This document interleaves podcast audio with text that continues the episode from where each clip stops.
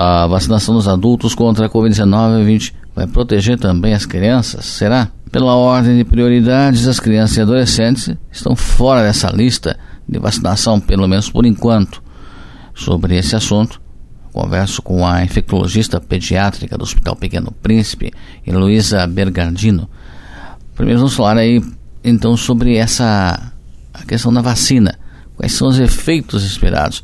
E como é que ela vai diminuir esse avanço, doutora? Olha, as vacinas, como todas, não só essa, como todas as outras anteriores, têm essa, essa habilidade, vamos dizer assim, de fazer o controle das doenças, né? É, a eliminação, inclusive, da doença. Muitas delas a gente não vai conseguir erradicar, porque tem várias doenças, é, como o do vírus influenza, que circula em outras espécies animais, e também a do coronavírus é da mesma forma, ela circula também em outras espécies animais, né? Então não é possível erradicar esse vírus. Mas a gente consegue eliminar a doença a partir do momento que você tem uma vacina segura, eficaz e que você consiga atingir é, grande parte da população, em torno de 70% ou mais, né, conforme os graus de eficácia das vacinas.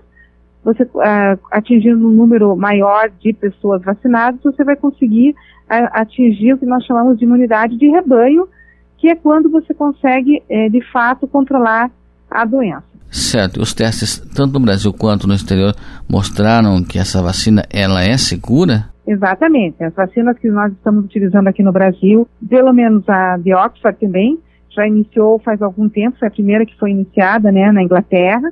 A, a vacina chinesa, né, da Coronavac, também já está sendo utilizada em outros países, né, fora do Brasil. E no nosso uh, país foram realizados estudos em 13 centros, né, em uh, profissionais de saúde. Então foi uma vacina que também ela foi muito bem testada, vamos dizer assim, e foi muito bem é, comprovada essa eficácia, porque ela estudou o estudo que foi realizado no Brasil, ele foi é, integrado só por profissionais de saúde que são os que mais estão expostos. Não, não dá para se comparar né, com a população em geral. Então, isso também dá uma, uma validade, né, até melhor ainda pra, para o estudo. Então, é uma vacina que tem também eficácia, segurança, tem uma tecnologia já bem conhecida, né, que é a tecnologia do vírus inativado, a mesma tecnologia que é utilizada para a vacina da gripe, né, a vacina contra a influenza. Então, é uma vacina que nós temos bastante tranquilidade também na segurança. Ok, doutora, por que, que as crianças não vão então receber a vacina contra a Covid-19? Primeiro momento, as vacinas foram realizadas, os estudos, em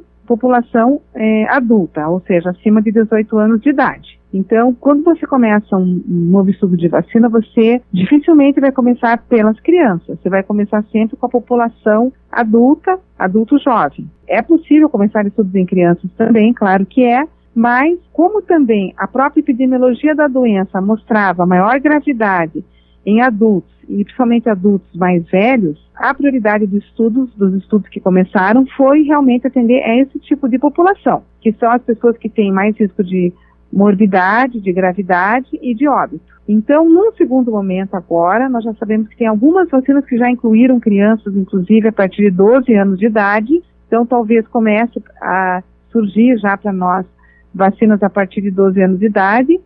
E durante este ano de 2021 vai ser o ano dos estudos de vacinas em crianças. Então, nós temos visto que várias dessas vacinas que já estão hoje é, liberadas pelos órgãos regulatórios internacionais e também os nacionais, eles já estão é, ampliando agora o escopo para a população pediátrica.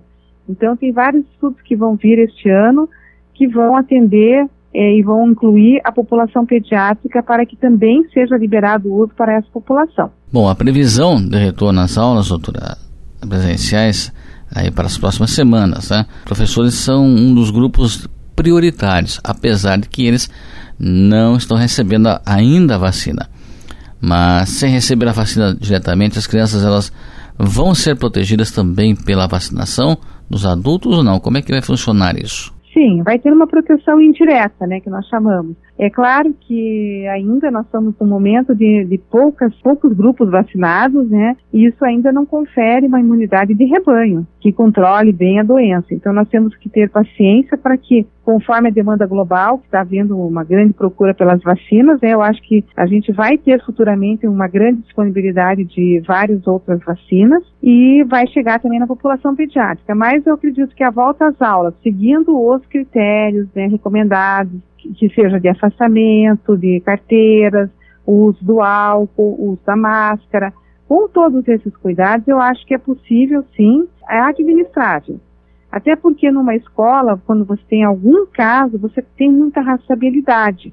É fácil você rastrear do que quando você tem na comunidade, alguém que pode ter pego, por exemplo, dentro de um supermercado, dentro de um, de um shopping ou de um outro local de aglomeração, de uma festa, você não sabe quem foi pessoa, quais são as pessoas que estão mais com maior risco de, de exposição. Então, nas escolas, esses ambientes são bem mais controlados. Então, eu acredito que também, esperamos que não tenham muitos casos, mas é, esses casos são muito mais fáceis de serem rastreados, vamos dizer assim, e também de ser bloqueados.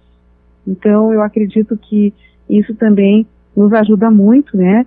Mas eu acho que agora é o momento já a volta às aulas, sim, claro, com todos os critérios, com toda a estrutura de álcool, gel, higiene e com a responsabilidade conjunta de família, né, sociedade, professores e ah, os órgãos de saúde público. Então, acredito assim, não é só uma responsabilidade da escola, também é responsabilidade dos pais que não devem levar seus filhos para a escola se eles estão doentes.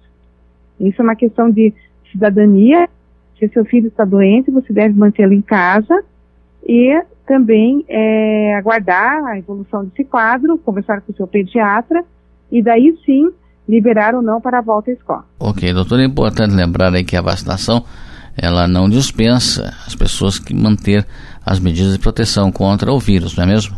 Exatamente. A vacina, ela vai, ela, como eu falei no início, né, ela vai chegar o um momento que nós vamos ter a vacinação é, de forma universal, mas nesse primeiro momento a gente só tem a vacina de forma escalonada por grupos prioritários e por isso nós devemos continuar usando a máscara, porque nós não temos barreira ainda é, de proteção. E talvez as máscaras, até depois que tenhamos a vacina universal, elas, eu acredito que elas também vão continuar a ser usadas e devem continuar, porque eventualmente se você tem um resfriado, se você tem algum quadro respiratório que não está, não está tendo febre e você tem condição de, de fazer algumas atividades externas da sua casa, você deve usar máscara também.